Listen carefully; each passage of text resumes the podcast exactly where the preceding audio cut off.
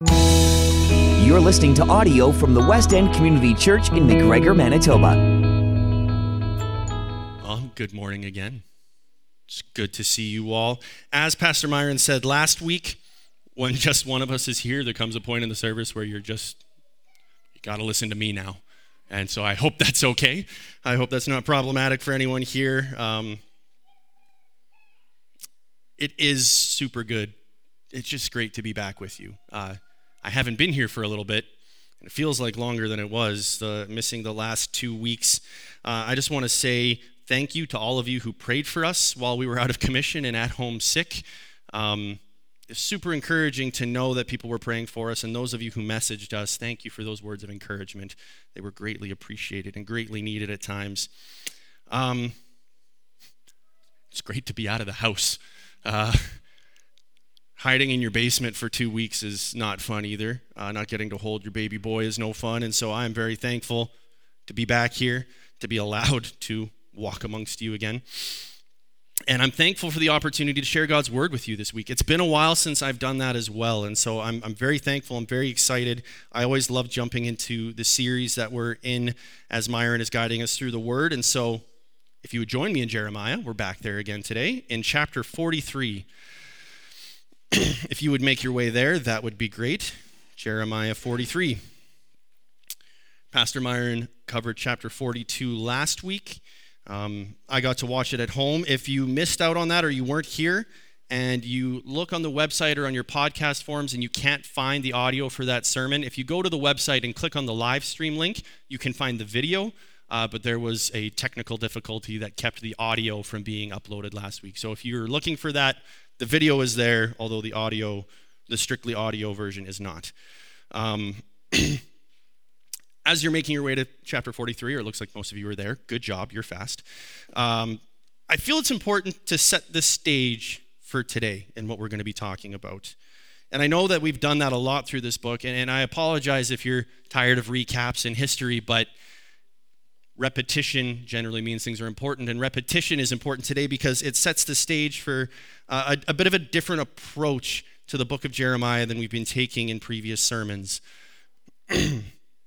Throughout this book, we constantly come back to the main theme of the book and Jeremiah's purpose in writing this book. Jeremiah is a man who has been called by God to be God's messenger to God's people, warning them to turn back to their God to turn away from their sinful ways and the idolatry that has overtaken them.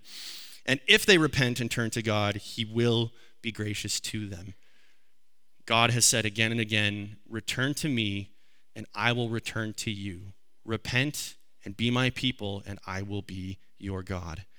And if you don't, God's punishment is coming to chasten them, to turn them back to Him. And so Jeremiah has prophesied again and again and again to no avail this turn to correction. And now correction has come in the form of God's chosen instrument, Babylon. Now, over the last few weeks, Pastor Myron has shared about what took place when Babylon came to Jerusalem, to the nation of Judah. He shared about a siege that took place. Historians and scholars believe that this was not a short affair 18 months 18 months of this much fun for anybody living within those city walls. A siege is an army, an opposing army surrounding the city, cutting off any sort of entrance or exit to that place, trying to starve out the inhabitants as they wait for them to die of natural causes or disease, or they try to slowly find a way to breach the walls and invade the city. This is eventually what takes place in this historical event. Babylon breaches the walls and finds a way into the city. And when this happens, Zedekiah, the king at the time, and his soldiers see them coming, and instead of rushing to meet them in battle, they flee, which leads to a terrible, terrible massacre. Um, countless men, women, and children killed as the city fell. And for those who fled, the king and his army, the same came for them as they were eventually overtaken and defeated by Babylon. And amongst those who survived this ordeal, terrible as it was, with those who remained, a large majority of them are now taken as slaves to live out the rest of their lives as exiles, captives in Babylon. Now, for those of you who were here last week, a little bit of repetition for those of you who weren't, this is important. Pastor Myron mentioned that there were some people who were left behind in the city. Remnant is something was talked about last week. The importance of uh, modern application, us as the remnant, right? Recognizing we're the minority in the world now and it's our job to shine for Christ. But this remnant that stayed in Jerusalem, in the city, Pastor Myron referred to as a skeleton crew that was not necessarily the brightest or the best of the people. Now, I want to dig into this a little bit more because it really does set the tone for two people we want to look at today. There is a very intentional reason behind Babylon leaving not the brightest or the best. And the reason is this Babylon, as they are conquering and, and just sweeping across the known world at the time, their strategy is not a scorched earth strategy of leaving nothing but destruction in their wake they are seeking to expand their empire and their sphere of influence. They're looking to absorb nations into the empire of Babylon. And so, in doing this, in taking away uh, exiles into their nation, they intentionally take away the most educated, the wealthy, royalty, any future leadership of the nation in the hope of indoctrinating, uh, of destroying the next generation of these people. They indoctrinate them into Babylonian culture so there is no hope for their culture to survive. We went through the book of Daniel not too long ago, and this is very evidenced in things we read in that book, if you recall.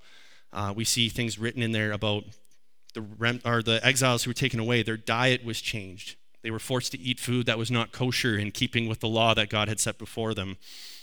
They were taken away from the temple uh, from their regular acts of worship and were forced to worship Babylonian deities and idols. Even their names were changed. Um, we, we see prominent characters in that book that we only know by their Babylonian names. One of the most popular stories out of the book of Daniel, and for those of us who grew up in or around the church and Sunday school, you know the story of Shadrach, Meshach, and Abednego, yeah?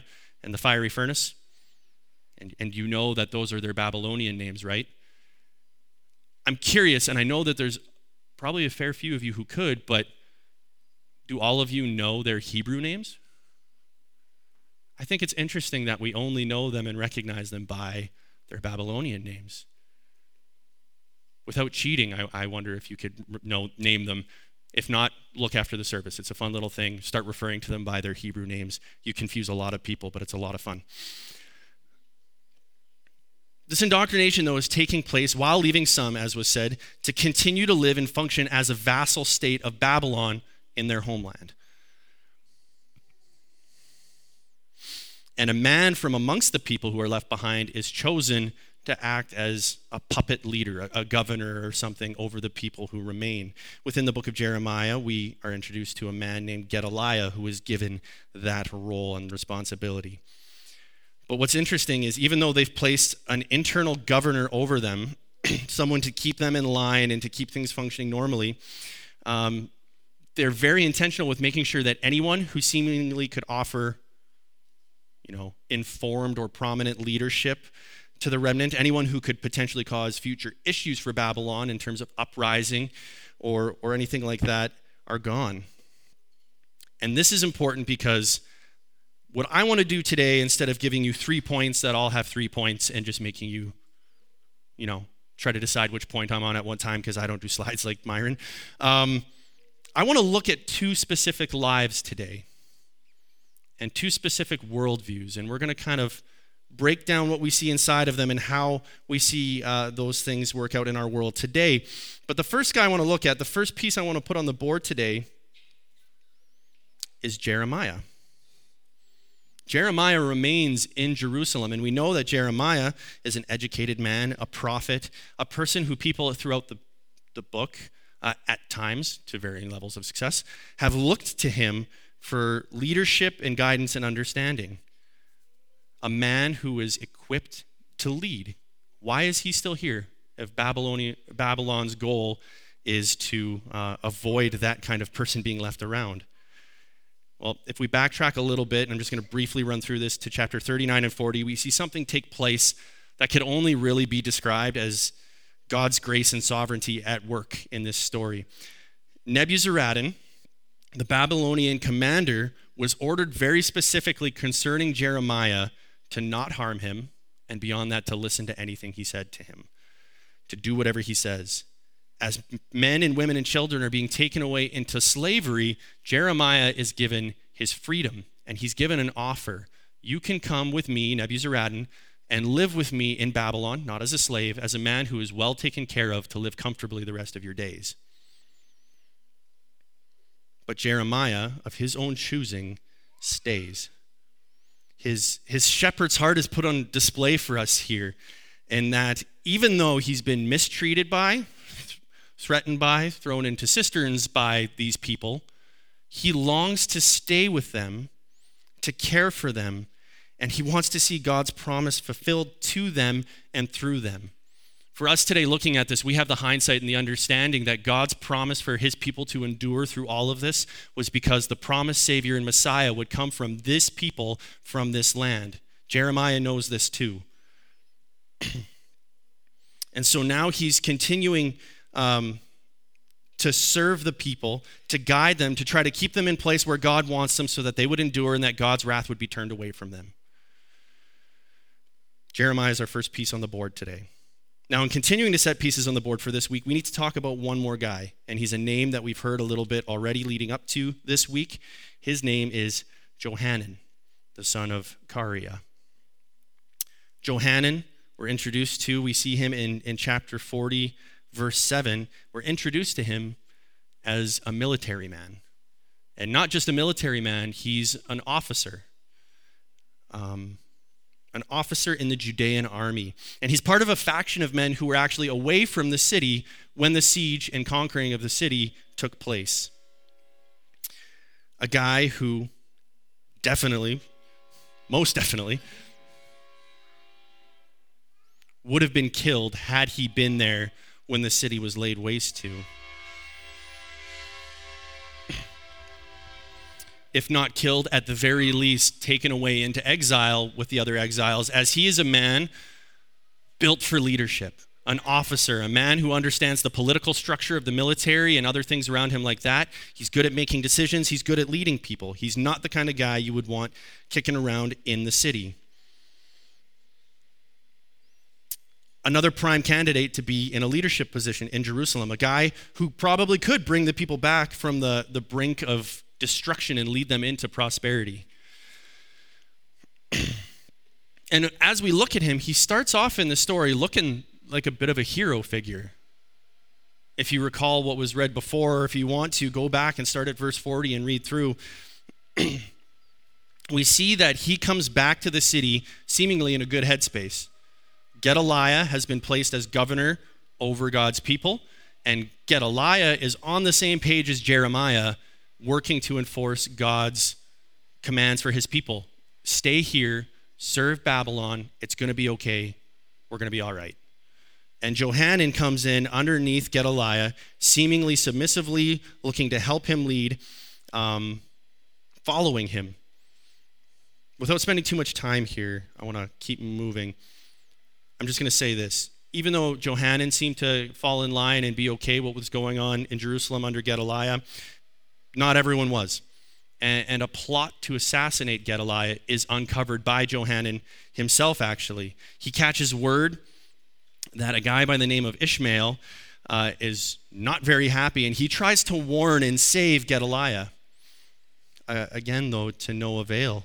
Gedaliah is assassinated by Ishmael, who then proceeds to continue to commit other atrocities and murders, throwing dead bodies into cisterns and um, just not good stuff, right? And, and so this city that was once God's city for God's people, where God's temple lay, and, and all of the holy objects and items were there, the crown jewel of God's people, is now laying in ruins. And beyond that, it continues to be a bit of a war zone even after Babylon has moved on.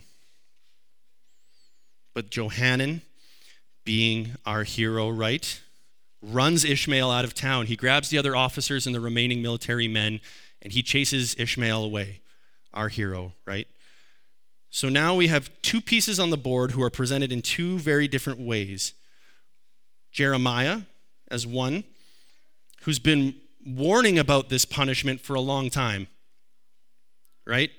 He's been telling people God's righteous wrath is coming if you don't turn. And when they don't, he basically doesn't give them an out. He just says, buck up and deal with it. It's going to be rough. Hang on for the ride. Not a very popular guy, as you can imagine by being a guy who is saying this again and again and again. And now we have Johanan as well, a man who is seen by the people as strong, brave, capable, a fighter, and a leader. And, this background is really important because it brings us to last week's sermon and understanding why people are acting the way they are. Johanan, now a man with leadership in mind, thinks it's a good idea to flee and seek asylum in Egypt. From a worldly perspective, this doesn't seem like a bad idea, right? Jerusalem's in ruins. Everything's knocked down and broken. There's not a lot going on there that is good. And beyond that, Egypt's looking strong. They're doing well for themselves. Maybe even they can stand up against Babylon should Babylon come back around. So, following his military mindset and his understanding of what is right and wrong, he makes this decision, but also being a man who understands the political world, he knows that it's prudent to go and talk to Jeremiah and seek God's blessing in this decision. He comes to Jeremiah, please pray for us ask us if this is the right thing, ask God if this is the right thing for us to do, and no matter what God says in response, we will obey and follow. So Jeremiah obliges, he prays for them and returns with a response that is a very resounding no.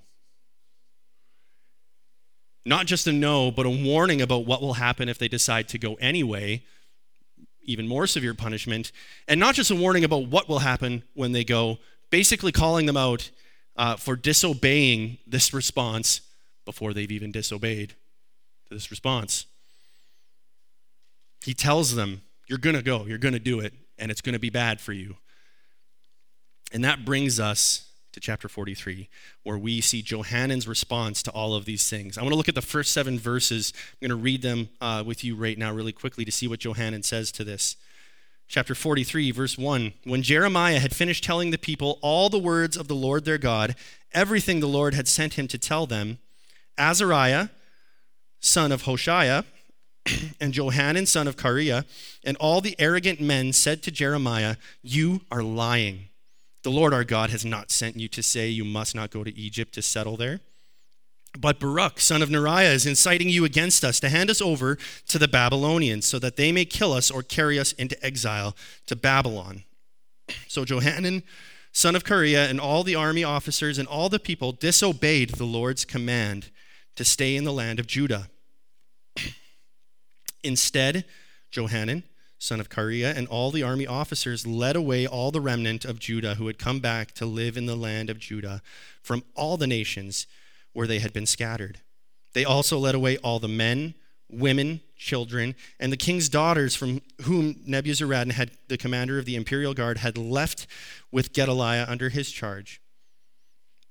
The son of Shaphan and Jeremiah, sorry, Gedaliah, who had been left in charge, the son of Ahikam, son of Shaphan, and Jeremiah the prophet, and Baruch, son of Neriah.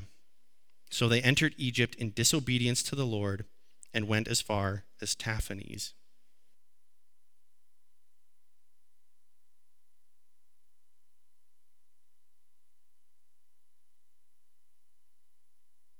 Sorry, I just want to be like Pastor Meyer, and so I have to turn off my mic and cough every now and then as well. Um, sorry, Myron, if you're listening to this. Love you. Um, it's been said by more than one scholar that the only thing we don't, sorry, the only thing we learn from history is that we don't learn from our history. I'm sure you've all heard the saying, those who forget history are doomed to repeat it. There are many scholars who have taken that a step further and say, even if you remember, chances are, right, we're going to be right back in that place. Johanan Prime example of this. He turns from heroic leader and trusted ally to narcissistic villain like that. Immediately challenging Jeremiah and going so far as to call him a false prophet.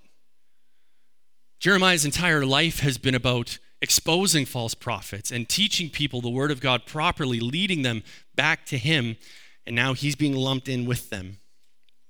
Time and time and time again, Jeremiah has prophesied, and it has come to pass, and these people have lived through that and seen it. But yet again, here, when God's will conflicts with man's will, man chooses to wage war against him. What I think is also interesting in, in regards of looking at forgetting our own history, it seems very unlikely that these men would have no understanding of Israel's history, specifically regarding Egypt. Um, most of us here know, I think, as well, that the last time God's people were feeling on the brink of death and they went to Egypt, it didn't end so well for them. Generations enslaved, children killed, not a good time until Moses leads uh, the exodus out of the land. How can they not know? Moses, in his writing and his teaching, the law that was given during this exodus is everything that Hebrew culture and religion was built off of. But even with that set to the side, if we want to, we don't have to think about their understanding of history or if they did or didn't know about these things. What's made very clear is that there was no intent to follow God from the initiation of that request for prayer. A mind made up simply wanted a response that lined up with its pre designed decision.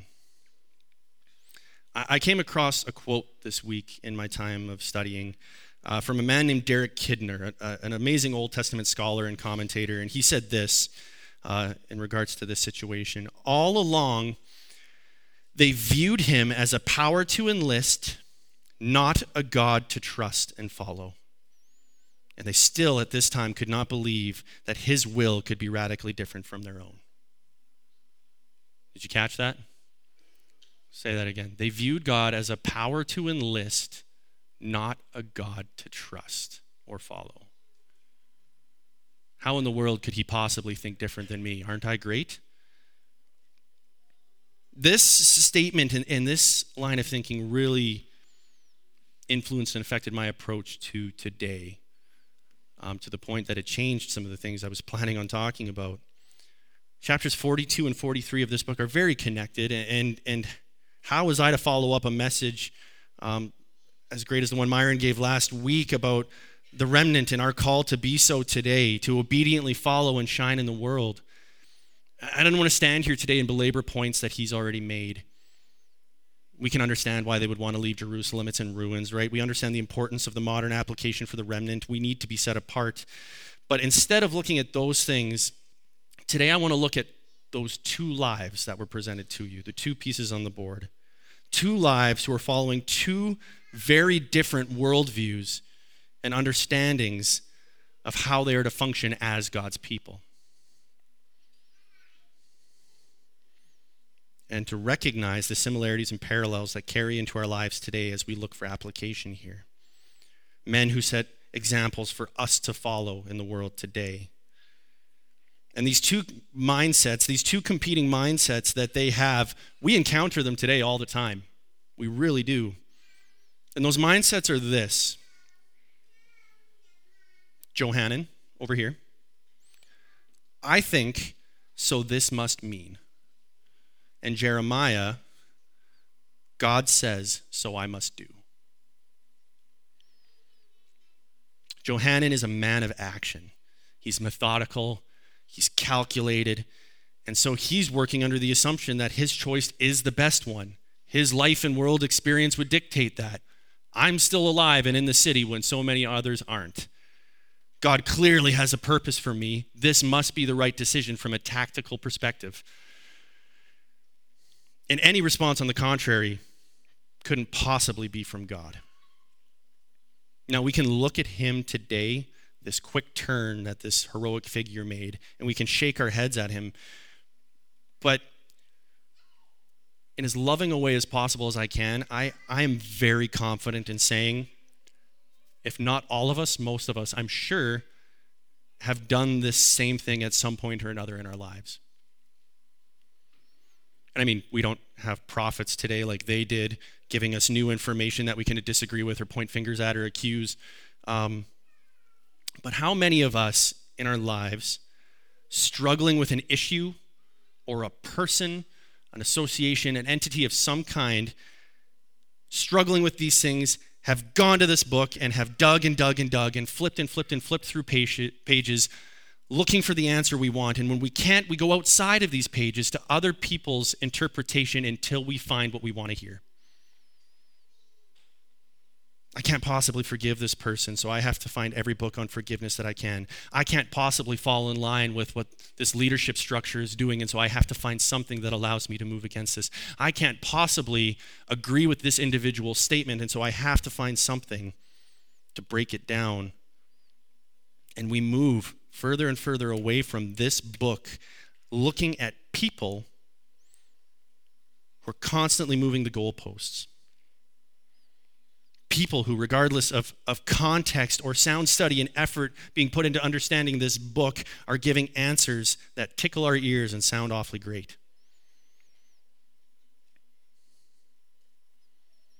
So that we can justify our actions towards these different obstacles before us. Or maybe we're not trying to justify action.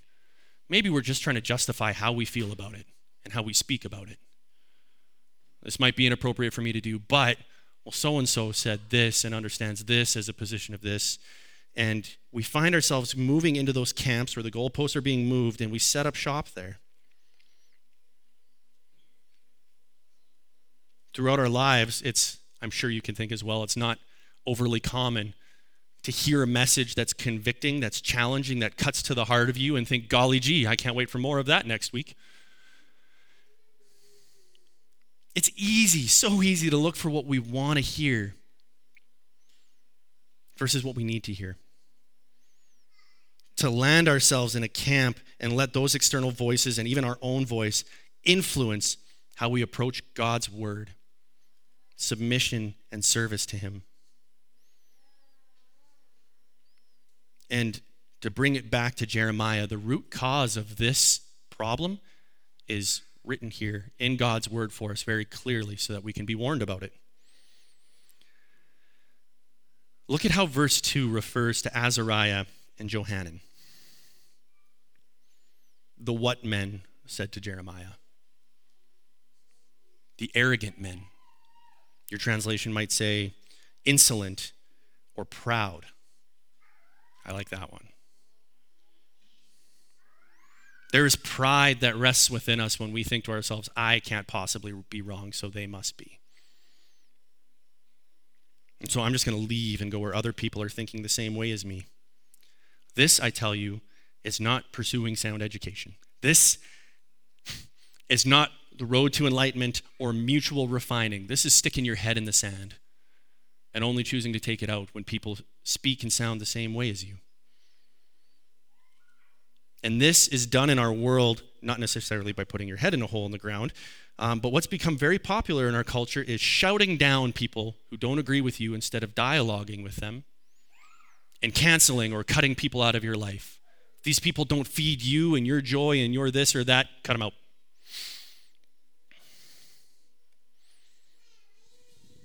And this isn't what God prescribes for us. Johanan falls in this camp my thinking leads me to believe that this has to be the right choice so the word of god couldn't possibly be the word of the actual word of god presented here in the world today so much we, we look at this book through the lens of our own understanding whereas jeremiah jeremiah on the other hand seeks to correct false thinking through gracious shepherding the fact that they accused him of being influenced by his scribe is, is actually kind of laughable to me as well. This is a man who wouldn't change his message for kings. Why would he do so for his secretary, as uh, Feinberg says, another commentator? He wouldn't budge for a king. Why would he do so for a secretary? He never deviated from the message, regardless of what was happening around him in terms of how well things were going in the city, the social setting, how people felt about him personally. The, the message never deviated, it never changed. The call to repentance and endurance stayed the same. And I tell you why. Jeremiah was not led by what he thought, he was led by what he knew. I've heard another pastor say once, and I'm not going to say who it was because I don't remember. There's two men that I kind of like, it's got to be this guy or this guy, and I don't want to give credit to the wrong one, but uh, I, I heard a pastor say once that as a challenge, do not look for men, for pastors, who will tell you what they think. Look for someone who will tell you what they know. It is not my job to stand before you today and say, I think this says this, so we should do this. That's a slippery slope and a scary place to be that can lead you into doctrinal pitfalls and holes in your life. God makes very clear his nature and his hope and his plan for his people within the words of this book. The I think variable for Jeremiah is completely removed from his motives. if it was about what Jeremiah thought, this book would be even more depressing than it already is. He's referred to as the weeping prophet. I don't know where his mental state was the whole time, and if we, we were being led by that, yee.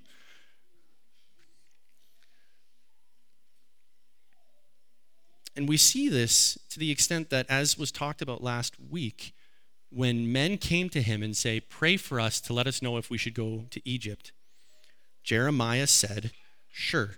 I will go and pray about that.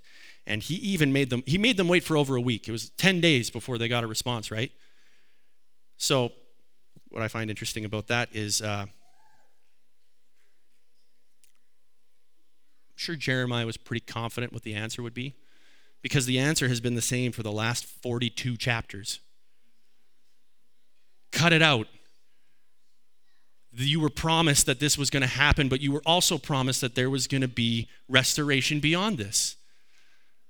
Why do you keep trying to find your way out of it? But Jeremiah, being faithful to what he knows is true and faithful to God's word, waited for over a week until God had clearly spoken to him.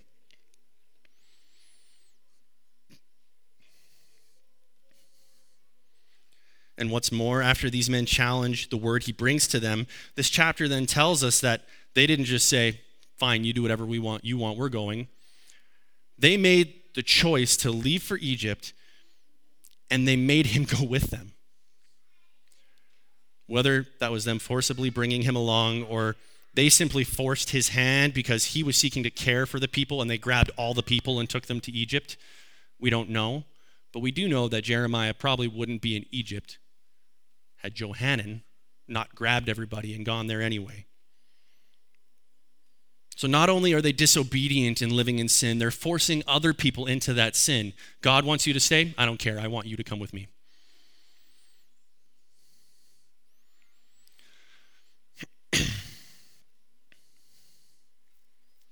now, this all seems like a bit of a bummer of a message again, but there's some pretty cool things that happen here as well that I want to make note of.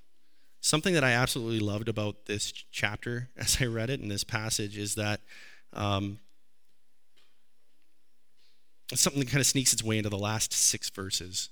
We read up to uh, verse 7. If you look at the end, after they go to Tahpanhes, um, they find a, a house. It looks like a house that maybe Pharaoh would live in when he was passing through the specific area.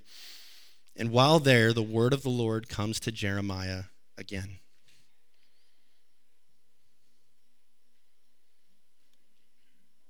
God speaks to his people again. I know what he says doesn't sound very nice. Uh, Jeremiah starts stacking stones on the side of the road, and then he tells people, Judgment is coming that will devastate Egypt. You are going to be forced to live through the horrors of what you just experienced in Jerusalem again. But it's going to be worse. There's going to be no hope that maybe you can hold out, no 18 months. This is going to be swift in its destruction. the imagery of the shepherd putting on his coat as it, as it reads here. He will set fire to the temples of the gods of Egypt. He will burn their temples. This is starting at verse 12. And he will take their gods captive.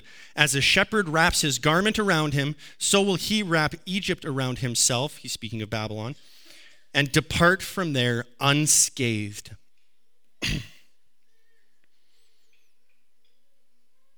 so, the imagery of a shepherd uh, putting on his coat is telling us how swiftly this will come. If we've learned anything about shepherds in the Bible, uh, we've learned this their lives aren't that great. Uh, you live outside, you smell, you're on the bottom of the social totem pole. You're constantly looking for wandering sheep or fighting off wild animals and thieves, so on and so forth. So, putting on your coat is probably the quickest and easiest part of your job that you could do. Um, and so the destruction of Egypt will be. There's going to be no hiding from it, no avoiding it. There's going to be no hope of holding out. It will be swift in its coming. Now, that's not fun to hear. God spoke to Jeremiah again. Yay, whoa, whoa. Not fun. But the part that I love about it that even even though they are so far removed from Jerusalem, even though they directly disobeyed God's command and left where He told them to stay, even though they were separated from the will of God, God spoke to them.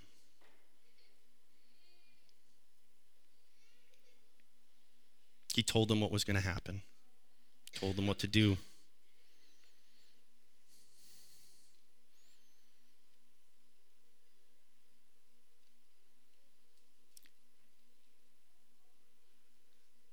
God still speaks to them. Do you think they're going to believe him this time?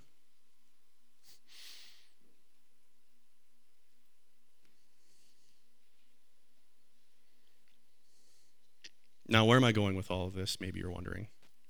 Well, in looking at two different lives and where their decisions have led them, I'm going to go with, I'm going to bring this up. Last week, Pastor Myron mentioned discerning God's will. How do we discern God's will? And he said, I'm not going to touch that this week. He did that because we needed to touch on it this week.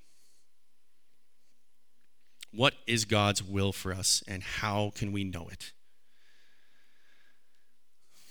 Please, I, I beg of you all, when you go home from here today, throughout this week, read this book. Okay? This isn't homework. This is just a, a request from somebody who cares about you. Read this book. In here are the words of life. In here, his will is laid out. If you don't believe me, one of Myron's, Pastor Myron's, uh, sorry, Pastor Myron, be proper. One of Pastor Myron's favorite passages, and one we, uh, we spent some time preaching in not long ago, was Micah 6 8. What does God require of you? Sounds like an answer. Act justly, love mercy, and walk how? Not pridefully like these men did. Walk humbly with your God. Well, that seems vague. How do we make that practical? Keep reading the book. Throughout the New Testament, abstain from evil, Romans 12, 9. Be content with what you have, Hebrews 13, 5. Don't be a potty mouth, 1 Timothy 6, 20. I could go on all day, but we don't have time. You probably want to eat lunch sometime before 3. But if I could wrap it up nicely with a bow, I'd do so in this. Where is the practical application? What do we bring forward? How does this connect to the new covenant and to us as God's people, the church today? Love God with all your heart, your soul, your strength, and your mind. This is the greatest commandment, the first and greatest commandment. And the second is just like it love your neighbor as yourself. Matthew 22, uh, the version of this in Matthew 22 continues to say, All of the teachings of the law and the prophets hang on these. Pride thinks much of self. Johanan's on this side, Jeremiah's on this side. Pride thinks much of self. Love thinks much of others. Pride looks for its own gain and comfort. Love ignores an offer of freedom to care for people who are lost. Pride comes before the fall. Love builds up.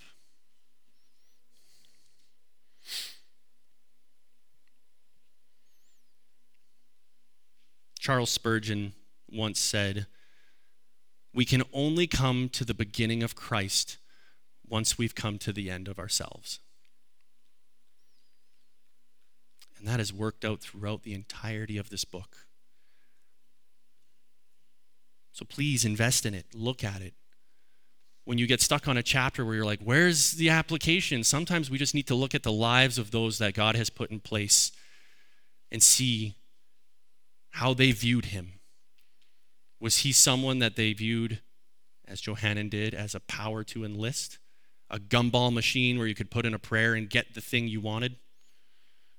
Or is he a God to be followed and obeyed, to be trusted with the very being of our lives, to be followed even when it doesn't seem like it's going to go well for us if we do? Invest in this book. See the nature of God presented to us. See men shaped by it and how they lived, as Jeremiah did invest in it, but be careful what you bring into it. We need to avoid that I think, so this must mean this, and we need to look at this first and say, this says, so I must think and I must do. Don't take yourself into it. Don't try to shoehorn your thing into it. Don't come into it looking for your thing, come to it looking for Jesus looking for hope, looking for the thing, the main theme that runs through the entirety of this thing. Look for God's standard, His plan, and His hope for His people. Like Jeremiah, approach with that heart of God says, so I must do. And if you feel lost or discouraged, remember, no matter how far away you may be removed from Him and His will, no matter how far away or lost you might feel personally now at this juncture in your life.